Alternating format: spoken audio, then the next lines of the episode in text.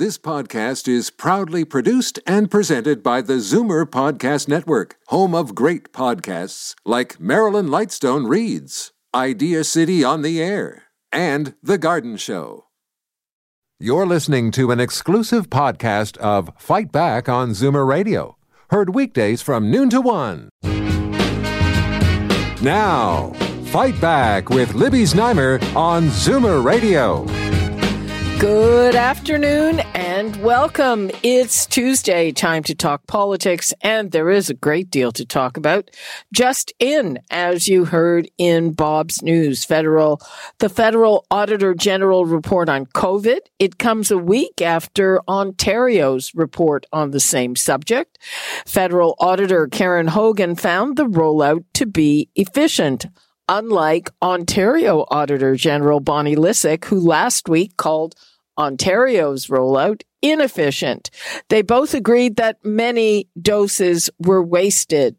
And yes, the Liberal government got a lot of credit for getting cash to support people quickly, but the AG reports that Ottawa sent $4.6 billion to people who are ineligible, and she warns that the government may be running out of time to collect. I'm also hoping to get to that new Main Street poll that shows a majority of Ontarians, including progressive conservative voters, oppose Bill 23 and the opening of parts of the Greenbelt to development. Also, the grocery hearings on the Hill. My take, those speaking for the big food chains will have to do better if they want to convince Canadians there is no greedflation. And now, the Recovering Politicians Panel. And now I'd like to welcome Lisa Raitt, the former deputy leader of the Conservative Party of Canada, John Malloy, former Ontario Liberal MPP, who served as a cabinet minister under the Dalton McGuinty and Kathleen Wynne governments, and Sherry DiNovo, a former Ontario NDP MPP. Welcome, everyone. Pleasure, Libby. Okay. Thanks, Libby. Well, let's begin with John Malloy and on the vaccine rollout. I have to admit, I was a little shaking my head that the rollout, she deemed it to be so efficient. We were very late getting doses. I didn't see anything about that. And that surprised me because I remember at the beginning of the vaccine campaign, you know, we were behind places like Serbia and Croatia. Well, I think I guess my reaction to all this is first of all, it's important that we look at what happened, and it's important that we find lessons moving forward. But you know, the nature of this panel, the political panel, I'm not sure politically this stuff is going to fly very much. I think most Canadians and people in Ontario, because you mentioned the intro about what's going on with the provincial government, most of them saw this as a very chaotic period. They saw governments that were making lots of mistakes, sometimes even admitting they were making mistakes. It was such a unique confluence of events that I think people aren't overly surprised one way or the other that some things went well, some things didn't go well. And I think Canadians are going to be looking forward, and I'm not sure it's going to have that much of a political impact. In fact, I agree with you. I'm surprised that we didn't hear about more problems because that was every day the headline about how they had messed up on this point or messed up on that point. But I think people have maybe even become a little bit numb to all that. Lisa, what about that $4.6 billion going to people who are ineligible? Well, we got to break it down a little bit because there's a lot of people out there they thought that they were going to be eligible, and it turns out they weren't. So those letters have gone out to a lot. University students would be some of those caught in that, and they're going to pay it back, or somebody's going to pay it back. It's the nefarious ones that I worry about. It's the people who set up the schemes. Where they signed up for the CERB benefit with somebody else's information and never really got it to the other person. They're collecting mail cards. And we know that kind of stuff did happen, and they are going to have to try to recover it, but it's unlikely. I mean, if it was an actual attempt, a criminal attempt to defraud the system, which is what it was, it's going to be really hard to get that money back. But the people who just, they thought they could have, you know, received the money, everybody was applying for it. You might as well put your name in. And if you got it, there, you got it. Now you're going to have to pay it back because you got it wrong.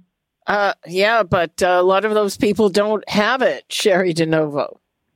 Well, first of all, let's say a positive note here, and that is that, you know, the $2,000 CERB payment, thank God for it, for most people. And not only that, but I thought it was an interesting precedent-setting move, not just during a pandemic, but it showed that, you know, a guaranteed annual livable income can work to support people and can be, I think, ultimately cost-effective, despite the attempts that Lisa was referring to. The real problem, I think, and it would be interesting to see the numbers broken down a little bit more here, but there was a lot of money that went to corporations that profited significantly during the pandemic to support their payroll. And if there's money to be regained and reclaimed, perhaps that's a place to look, because again, these are not just individual university students who, you know, for the most part made a mistake and may not have the money, as you said, Libby, but these are corporations who did extremely well and who, you know, got support from the government, and I think time to repay.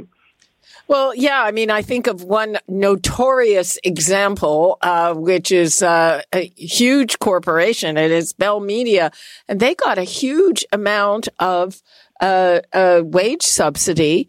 Just and probably they figured out the timeline so that it was legal before literally firing an entire news department. Amen. No, absolutely. Yeah. Lisa, do you think this will have legs politically, or just people are moving on, as John suggested?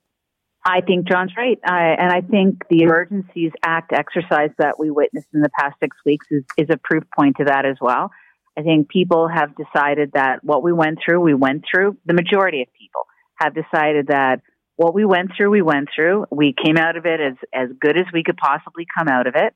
And now let's move forward to the next challenges. And that's why I don't think it's getting a huge amount of traction. Where the Conservatives will go on this is they will accuse the government of not being able to manage the finances of the nation, which is pretty much what they talk about all the time anyway. And this will just be more examples. So whether or not it's going to land as a single item, I doubt it. But is it another thing to add to the list of things that the Trudeau government doesn't manage well? Possibly. Moving along to the provincial government, there's this new Main Street poll that I think is pretty eye-opening, because it really feels like the progressive conservative government has taken a turn from, you know, the kinder, gentler version we were seeing to something different. And it, according to this poll, and it's just one poll, a majority of people, including progressive conservative voters, are against this move to open up the Greenbelt. John, is this going to go anywhere? Oh, I think this is gonna hang on for a long, long time. I think people are upset for two reasons. First of all, because of the nature of the move itself, which isn't really understandable. I mean, they're talking about 1.5 million houses. And they're doing this for 50,000 houses, something very dramatic. And that's the second point. The idea behind the Greenbelt is it's supposed to be kept away from politicians. It's a piece of land that's set aside forever. And, you know, here they are mucking about in it. And, you know, it may be a bit of a stretch, but, you know, it sort of brings up the notwithstanding clause. You know, the Constitution says one thing. Well, we're going to ignore the Constitution. We set up the Greenbelt. We're not supposed to touch the Greenbelt. We're going to touch the Greenbelt. I think it's this pattern of them involving themselves where they shouldn't is annoying people as much as opening up the Greenbelt itself. And I think it's gonna stay with them for a while. And I mean, there's this whole fundraising aspect, and that some of these developers that stand to make tens of millions of dollars were very close to the PC government, huge donors. Like, for the opposition, it's kind of the gift that keeps on giving, and I think Ontarians are rightly upset about it. Well, I think there's also the issue that Doug Ford made a promise. He said he wasn't going to touch it. And he did. And even a lot of their messages, you know, promises made, promises kept. Sherry, are they just miscalculating, misfiring on this? Oh, absolutely. And let's face it. I mean, this deal smells. I mean, you've got former cabinet ministers, president of the Conservative Party, that are lobbyists for some of the biggest developers on this. We have some of the biggest developers, huge contributors to Conservative Party. We have people who borrowed money at exorbitant rates to invest in land that at that point was presumably never going to be developed. Why did they do that? And finally, and this constant justification that this is about more housing and we need more housing. We need more affordable housing. I don't think anybody on OW or ODSP is going to be able to afford one of those homes. And I don't think anybody on minimum wage is going to be able to afford one of those homes, or many, you know, millennials or Gen Xers who simply can't afford to, you know, raise the down payment. This isn't going to help them. This is about pandering to developers and at the expense of biodiversity, talking about another conference that's going on as we speak, and protected land. And of course, you know, there are calls for the Auditor General to look into this. There's calls for the Integrity Commissioner to look into this. And there have been calls for the OPP to look into this. I mean, that's how bad this deal is. And it's not going anywhere anytime soon. And I think one or other of those bodies will investigate. And I suspect what they'll find. Lisa, is this going to stick, or do you think that, as with other things, Doug Ford will back down? So I dug into the polls, Libby, because I was very interested to see what the breakdowns were. And let me just put it straight. If you lived in Toronto, if you're from Toronto, you live there, you were far less outraged than if you lived in the Hamilton-Niagara area. And it's a big jump. It's a 20-point jump between whether or not you live in Toronto. They still don't like it. They still disapprove. But it's not as great disapproval as it is out in the Hamilton area. 68% disapproval in Hamilton and only 48% in Toronto. As well, the people who are really outraged are the folks making more than $100,000 a year. People making less than $50,000 are the least outraged. So I don't know whether or not you can draw any conclusions about affordable housing or not. What I can say is that the policy isn't being viewed as outrageous by people who make less than $50,000 and that live in Toronto, which seems to be a lot of the votes for the government in terms of moving forward. And really, that's who they're selling this to. We need to open up the Greenbelt in order to provide more housing for you. So it seems to be biting in that area. For the people who live in the more rural areas and make a lot more money, they're the ones that are outraged that they're losing their green belt. Find the polling very, very interesting. But I know people are going to pore over the numbers and crunch them and figure out what it all means. But Lisa, I mean, the Conservatives don't do well in the city of Toronto. Sure. But the numbers are telling you what they're telling you. I mean, it's the Main Street poll that asked about Bill 23. And in Toronto, the numbers were more favorable than they were out in the Hamilton area. It's fascinating. I don't know what people are going to glean from it, but to say that it's the uprising of the folks who don't care about, I just find it interesting that it's the people who make the most and live in those areas are the ones that are the most critical, and yet the policy is being aimed at getting more people affordable housing. Well, and it seems to be working. Well, but those people in Toronto are not Doug Ford's voters, and those people that you cite are Doug Ford's voters. It is, and they do go into that too, Libby. They show that, you know, the policy is not popular with 24% of progressive conservative voters as well. No question about it. But you know, maybe this is a way for them to make inroads into Toronto. Maybe this is a policy that is working for people who live in Toronto and don't have access to the Greenbelt, but sure as heck think that they want to have affordable housing. Right. And the chances that somebody making $50,000 would be able to afford one of those houses on the Greenbelt is, I think, in the minus category. But Lisa, do you think there's a chance he'll back off, or do you think that's it? Don't know. I think people are going to take a look at the polling around it and figure out if they're going to push through on it. If there's a time to do this kind of policy work, it's in your first year of your mandate, and we'll see what ends up happening and whether or not they're going to push ahead. But I haven't seen any indication that they weren't going to go ahead. Putting all that aside, if there's going to be scrutiny into malfeasance in the way that this rolled out, then bring it on, because nobody should be making profit from this kind. If there's a backroom deal, or if there is somebody who got information they shouldn't have gotten at the wrong time and took advantage of it, then they should be held to account. Well, yeah, and there's always that question, John. Is it a tip? Is it a strong hint? And there was waffling, you know.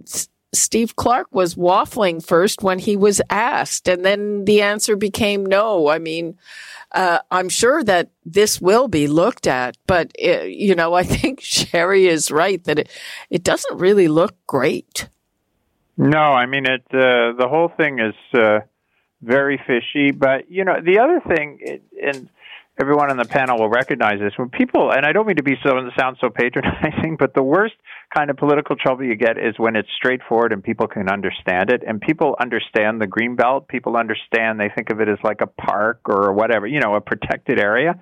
And now it's being developed. People get that. And to echo your point, you know, the media have been full of clips and quotes from both Doug Ford and Steve Clark saying we would never do it. So it's really straightforward on one level. And I realize underneath it, it's very complicated about how do you address housing, et cetera, et cetera. But for the ordinary citizen, they get it. This is supposed to be protected land, and now it isn't. And Doug Ford and Steve Clark said they wouldn't. Like, it's really a dream for the opposition, because you can explain it in 5 seconds. And, you know, I don't know how the government, I'm not sure they're going to back down after they back down after, you know, with the labor negotiations. I mean, two in a row makes you look very weak. But they've got a real problem, because, you know, Mr. and Mrs. Ordinary Ontarian understand this one, and we've seen from the polls, a lot of them aren't appreciative of it. Marit Stiles, about to be acclaimed as the new Ontario NDP leader. Sherry? Predicted it a year ago, and hey, it's happening.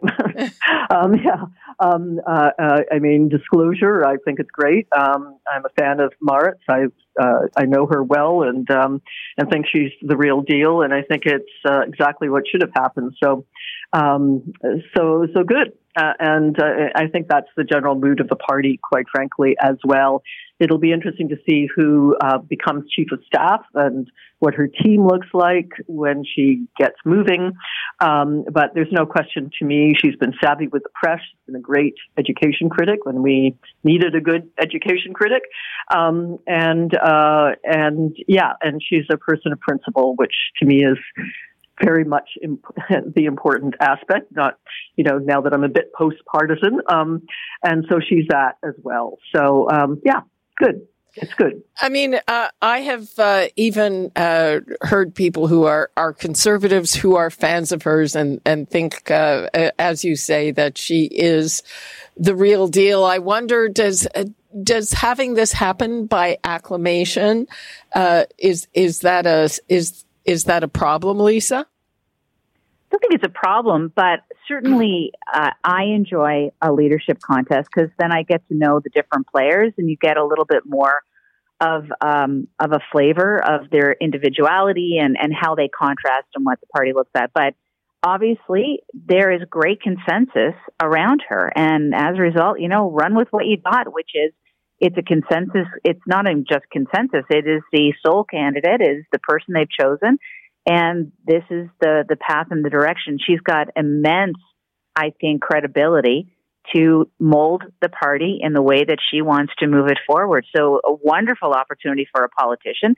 Just from being on the outside, I would have enjoyed seeing more people and different points of view. But Now we got to look to see what the Liberals come up with, because two of the three pieces are in place. Well, funny you should mention that, because I don't see signs that the Liberals are getting their act together. And on the weekend, I was talking to a Liberal on Insider and heard what I thought was, something I would definitely not have thought of, that there are people in the party who are hoping to recruit Mike Schreiner of the Greens to be a Liberal leader.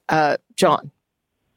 Well, that's been bandied around in the in the media, and I think the NDP have gone one route in choosing a leader rather quickly. I mean, the Liberals were taking our time to do it, and people are trying to be creative in terms of who could we recruit, or I shouldn't say who we. I'm saying that although the corporate says, but who could the party recruit? And Nate Erskine-Smith from Ottawa has expressed some interest. So it'd be a federal MP.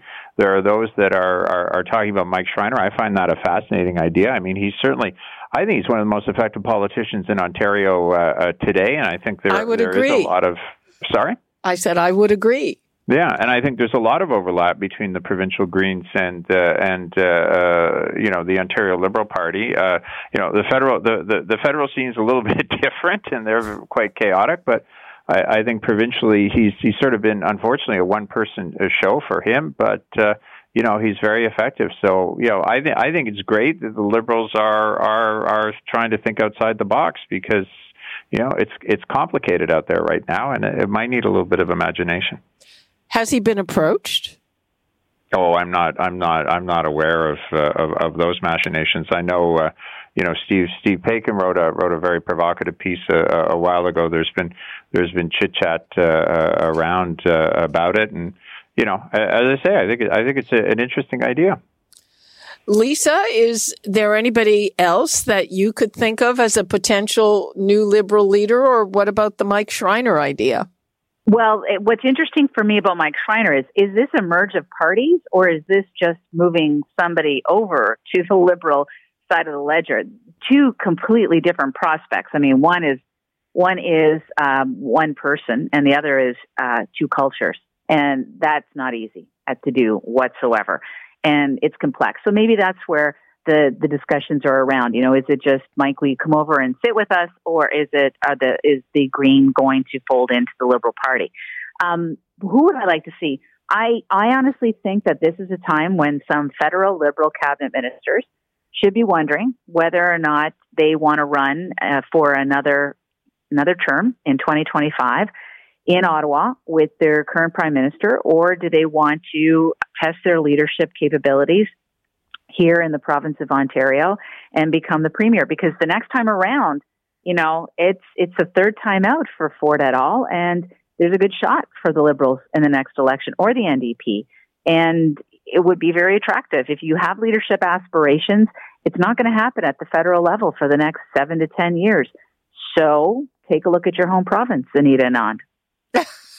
Well, I'm not so sure it's not going to happen at the federal level. I mean, Trudeau has said he's staying. He's got to say that. And you mentioned Anita Anand. I know everybody says Christia's next, but I was thinking that at the federal level, Anita Anand is next. Possibly, but you've got that's a big bet you're wagering that the Prime Minister is deciding to leave. I don't think he is. I've seen him in person at some events, and he's on fire. He is really at the top of his game. I don't see why he would leave. To do what? Oh, who knows? That's a good question. He's a young man.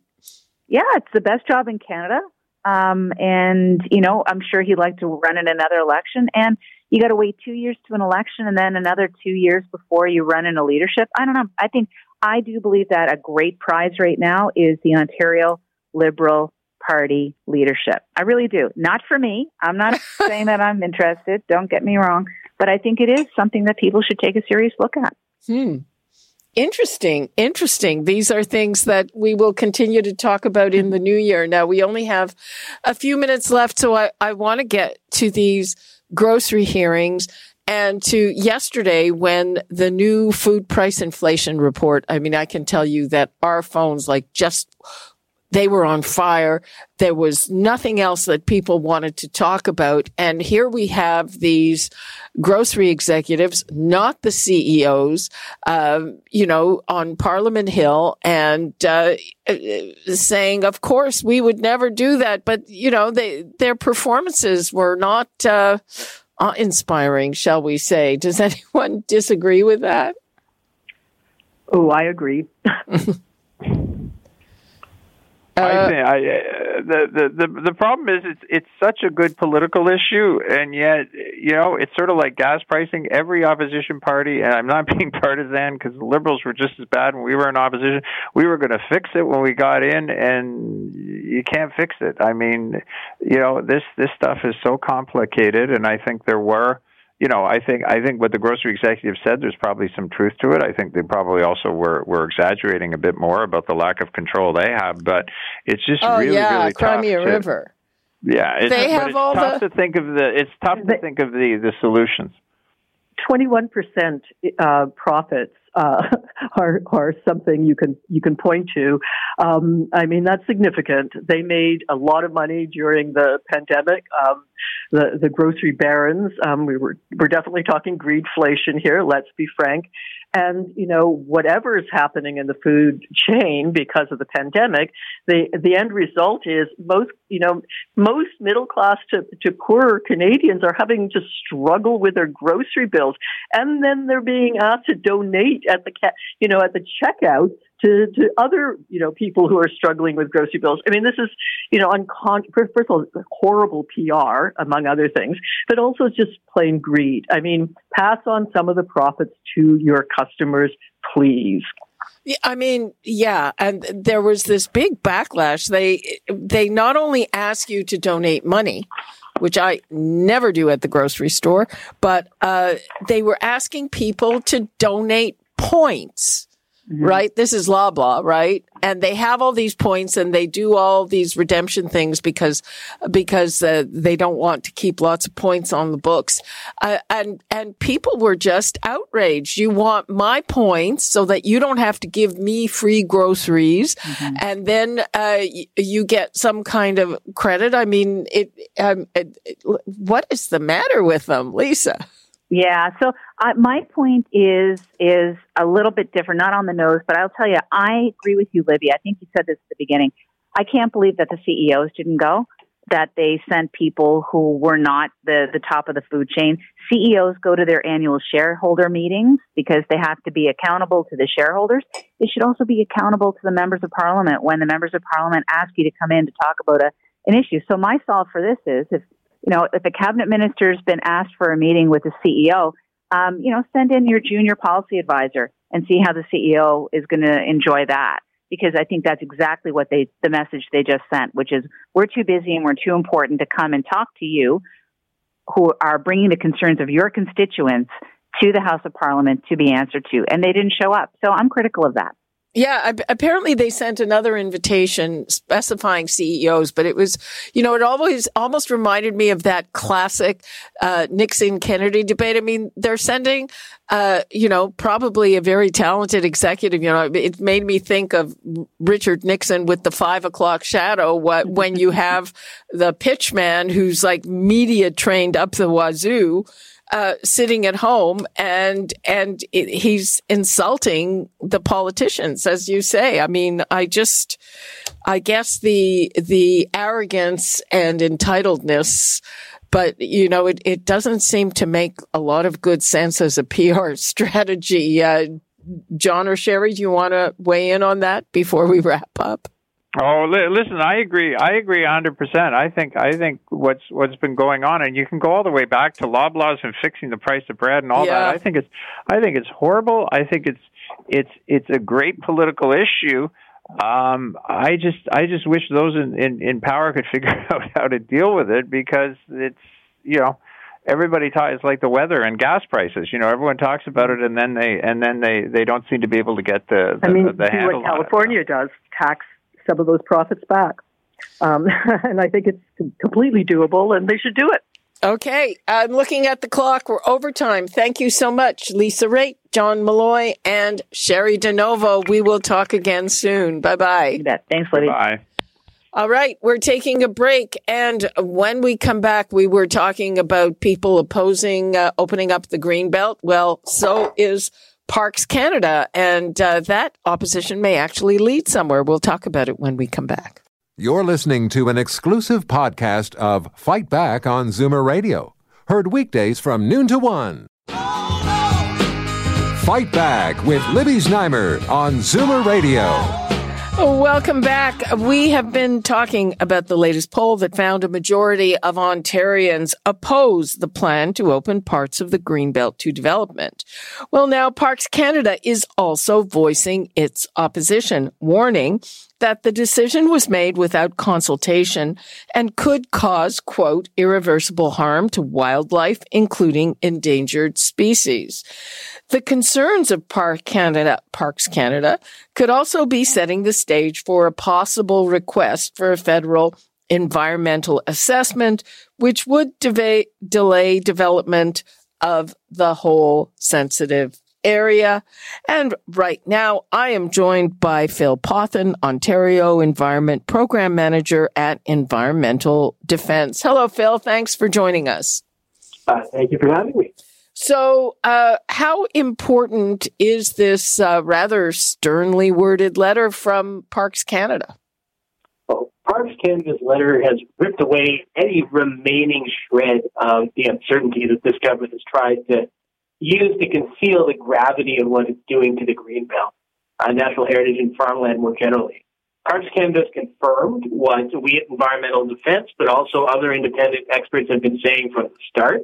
This is a direct attempt to loot some of the crown jewels of the Greenbelt. This isn't a boundary adjustment.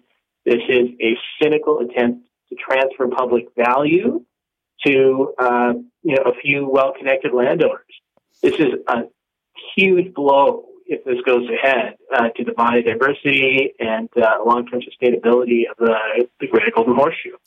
Just as a point of information, this letter said that there was an agreement where the province had to consult first. What was that agreement? Can you tell us? Well, this is actually something that was between Parks Canada and the provincial government.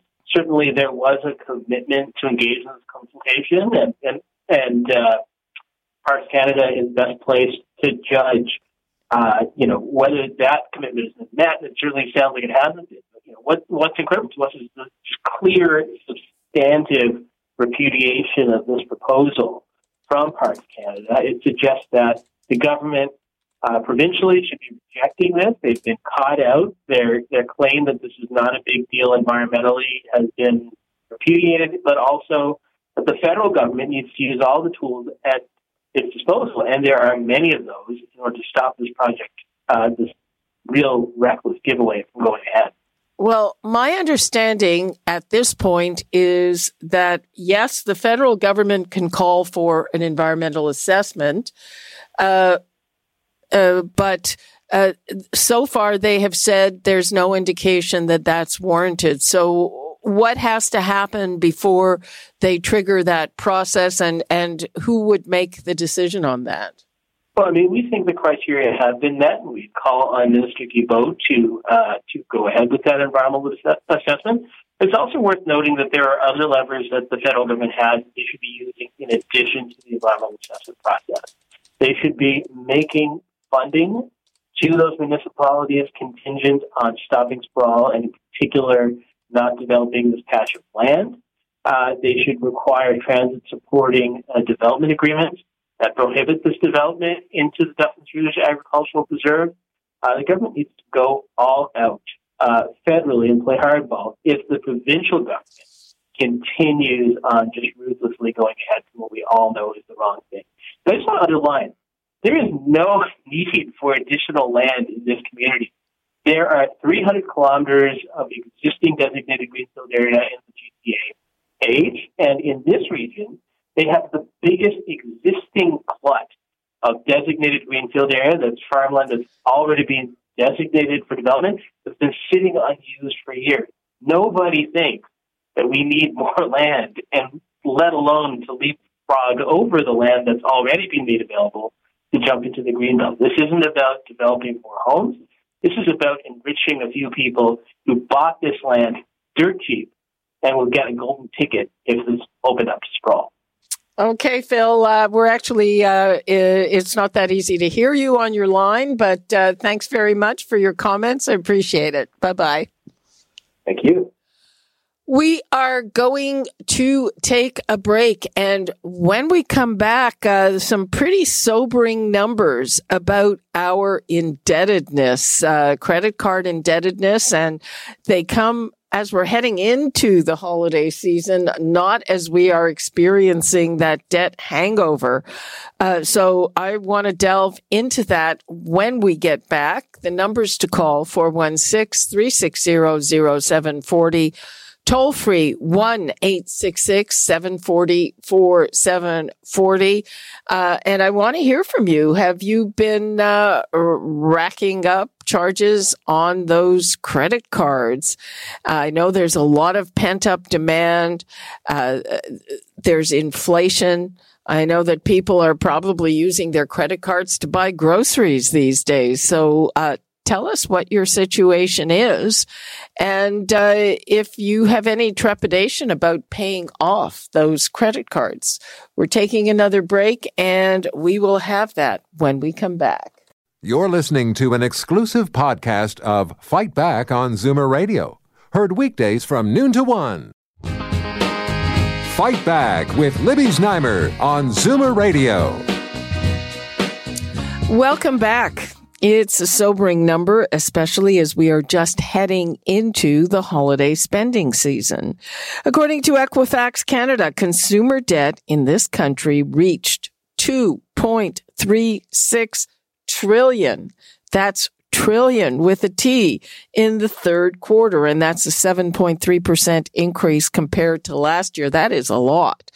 The debt is fueled by an increase in borrowers. Okay, so just how serious is the situation, and what can you do about managing your own debt? Let me give the numbers out. I'm also curious about your own debt. Are you now having to use credit cards to buy everyday things that have gone up in price? I'm talking about groceries, whatever else you need for your household. What about holiday spending? I know that it's not the end of the pandemic, but it kind of feels like that. And I know that people want to let loose. I know that there's a lot of so-called revenge travel, pent-up demand. People have been cooped up for going on 3 years and they want to get out. So what is your response, and how is it affecting your spending? The numbers to call, 416-360-0740, toll free 1-866-740-4740. And now I am joined by Stacy Yanchak-Oleksy, the Chief Executive Officer of Credit Counseling Canada. Hello, Stacy. Thanks so much for being with us. Hi, Libby. It's great to be here. Thank you for having me. So were you surprised by these numbers? No, not really. You know, I think that, you know, what we've been experiencing is, you know, over the last couple of years is, you know, we've been prevented from spending. So I'm not convinced that consumers have really changed their habits. I think we've just been prevented. So now that things are opening up, you know, there's more desire to spend, and the cost of living has gone up significantly as well. So I'm not surprised that people are using their credit cards to handle life. But, you know, presumably during that time when we were prevented from spending, we heard all about how savings were going up. Are those depleted now? You know, I think it depends on the consumer, right? I think for some consumers, you know, they were able to weather the storm of COVID quite nicely. You know, perhaps they could work from home, you know, so they were prevented from spending on transportation and new clothing and, you know, lunches out, you know, and were able to be topped up with CERB or even product deferrals from the creditors. But now that things have returned back to quote unquote normal, you know, those measures are gone, and so things are getting more expensive. And so I'm not surprised at all that this is happening. And does it worry you to see this number, you know, before the holidays? Oh, absolutely. Yes. I mean, granted, it's my job to worry about consumers and their spending. You know, I'm a little biased that way. But, you know, it's not so much, I'm not worried about the next couple of weeks. What I'm worried about is, you know, the week after, you know, New Year's, right, when the bills start to roll in and the dismalness of January hits. And now we've got to deal with our bills, you know, an expensive bag of apples, like $9 for a bag of apples. And now we've got to manage it and figure out how to pay it off. That's when I worry. Yeah. I want to talk a little bit about demographics and how people in different demographics, different age groups are handling debt and their debt. So I would assume that young people have the most debt. That is true. You know, it's an expensive time of life. And also, you know, as you start to, you know, create a family, that gets really expensive as well. So yes, younger people, you know, have taken on more debt.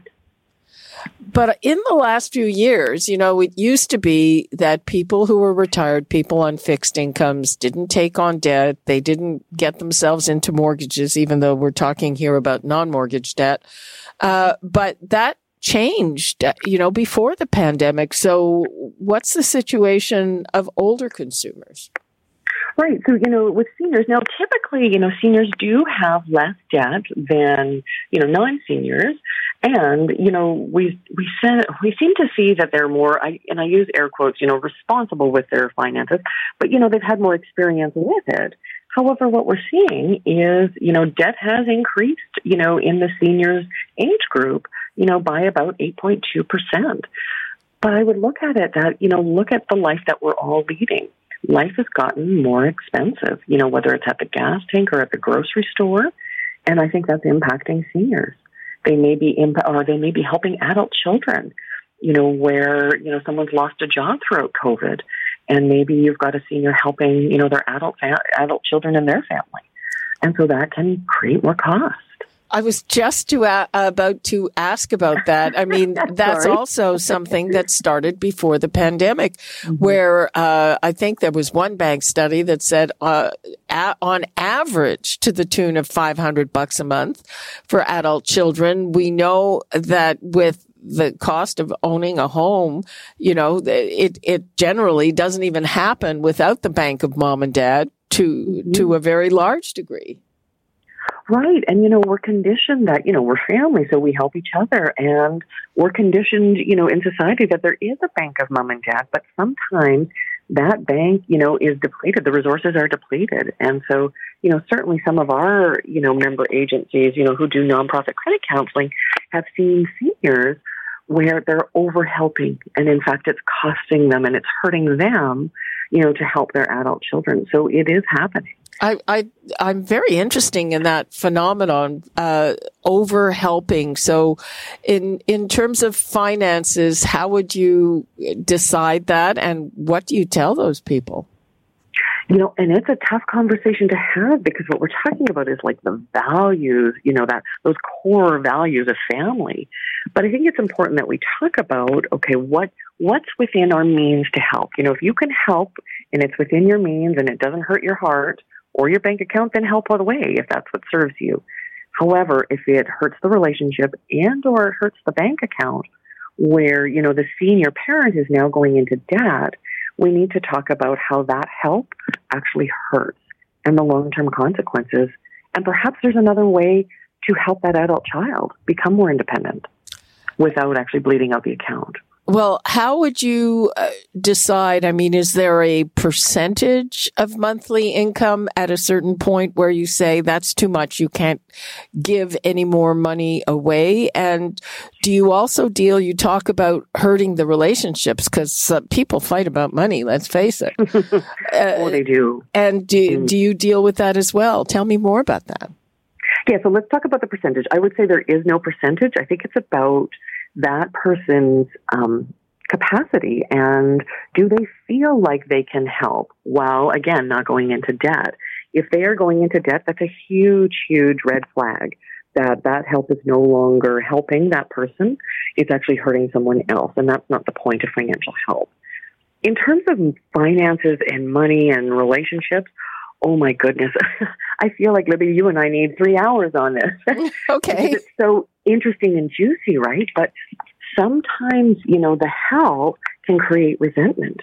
You know, maybe it's a power struggle. Maybe that help comes with strings from the parent. But also maybe it's also resentment from that parent that they're that they're having to help and it's hurting them. So that's where, you know, I believe that nonprofit credit counselors can certainly help with those conversations and help, you know, help people guide those conversations so they're not so miserable. And so when it is, you know, an emotional issue, when there's resentment or strings, I mean, do you do, it sounds like psychological counseling, not credit counseling. Well, and you know what while we're not therapists or psychologists, I think what we're talking about is people and families and money, right? And relationships are complicated. And so that's where, you know, credit counselors can work with their clients to say, you know, what are your values? And what can you financially, you know, what's feasible financially? Like looking at the real numbers instead of just the feelings about it, and then creating a plan.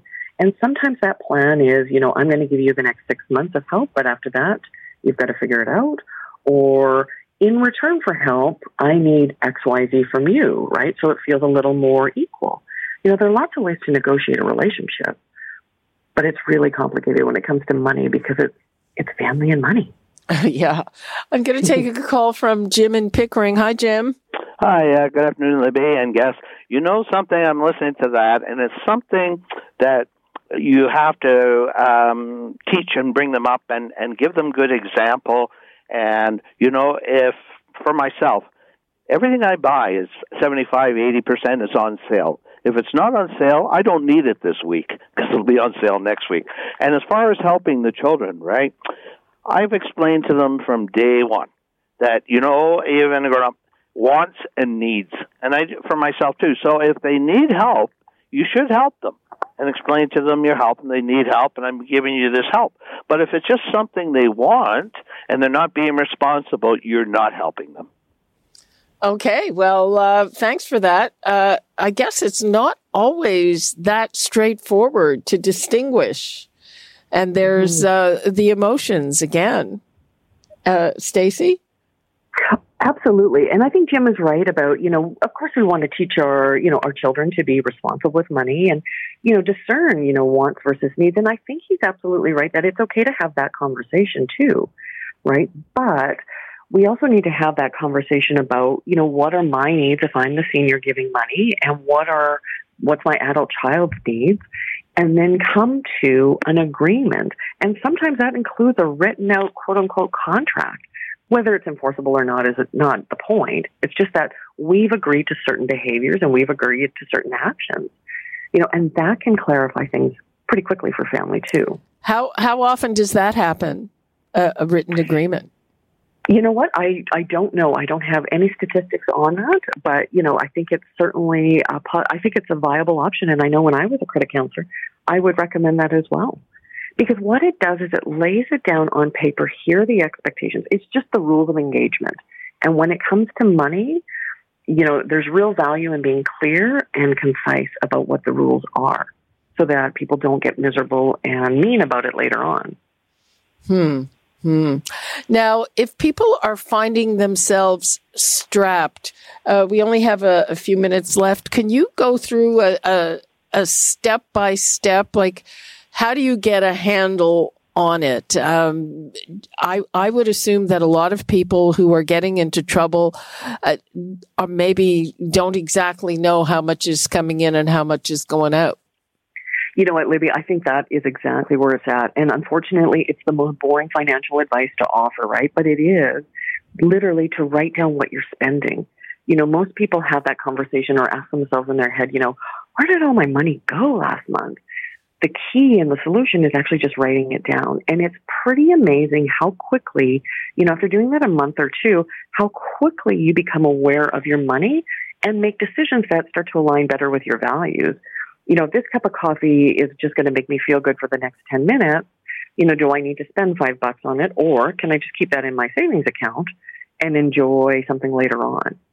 Coffee's not bad, so I'm not saying don't buy the coffee, but at least you're making intentional decisions because now you know where your money's going.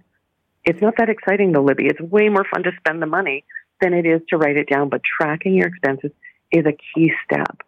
And then once you have that information, then you can start to make decisions about whether this works for you or not.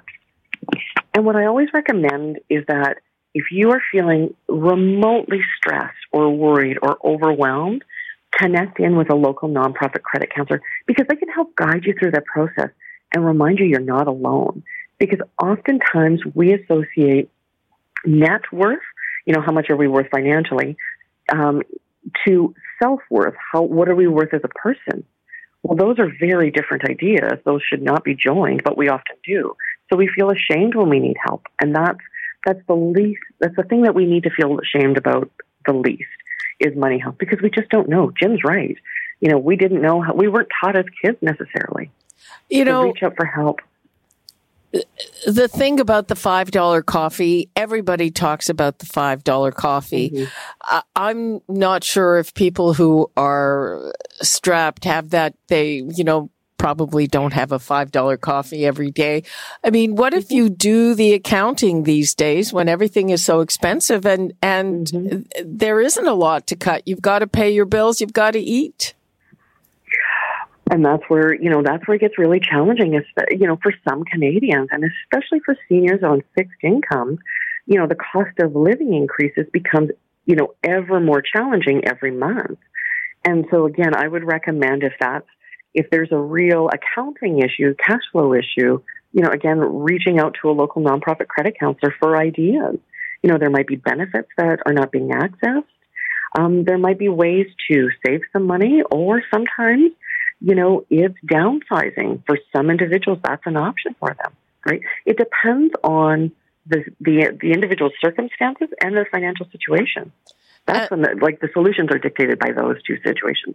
And before we go, any advice for people as they are out shopping or online shopping? You know, how do you restrain yourself a little bit? You know, what I would say, and this is a reflection of my values, so please take it with a grain of salt, but I think there's so much more value given that we've all lived through, as best we could, COVID, the gift of presence, like to be present in someone's life, to be present for dinner or whatever, than physical presence, you know, gifts under the tree. And so I encourage people to, you know, shop within their values. You know, if we're using coffee as the example, would going for coffee with my best friend be more of a gift because we're going to be out than if I just get her a gift card, right? And so there are different ways to give the gift of love without actually having to spend a lot of money. Okay. Anything else you'd like to leave us with? But I only have 10 seconds for you. Yeah. Anybody who's concerned about their finances, reach out to creditcounselingcanada.ca, and we would be happy to connect you with a local nonprofit credit counselor. Okay. Thank you so much, Stacy Yanchak-Oleksy. Okay. And that is all the time we have for today. You're listening to an exclusive podcast of Fight Back on Zoomer Radio. Heard weekdays from noon to 1. This podcast is proudly produced and presented by the Zoomer Podcast Network, home of great podcasts like Marilyn Lightstone Reads, Idea City on the Air, and The Garden Show.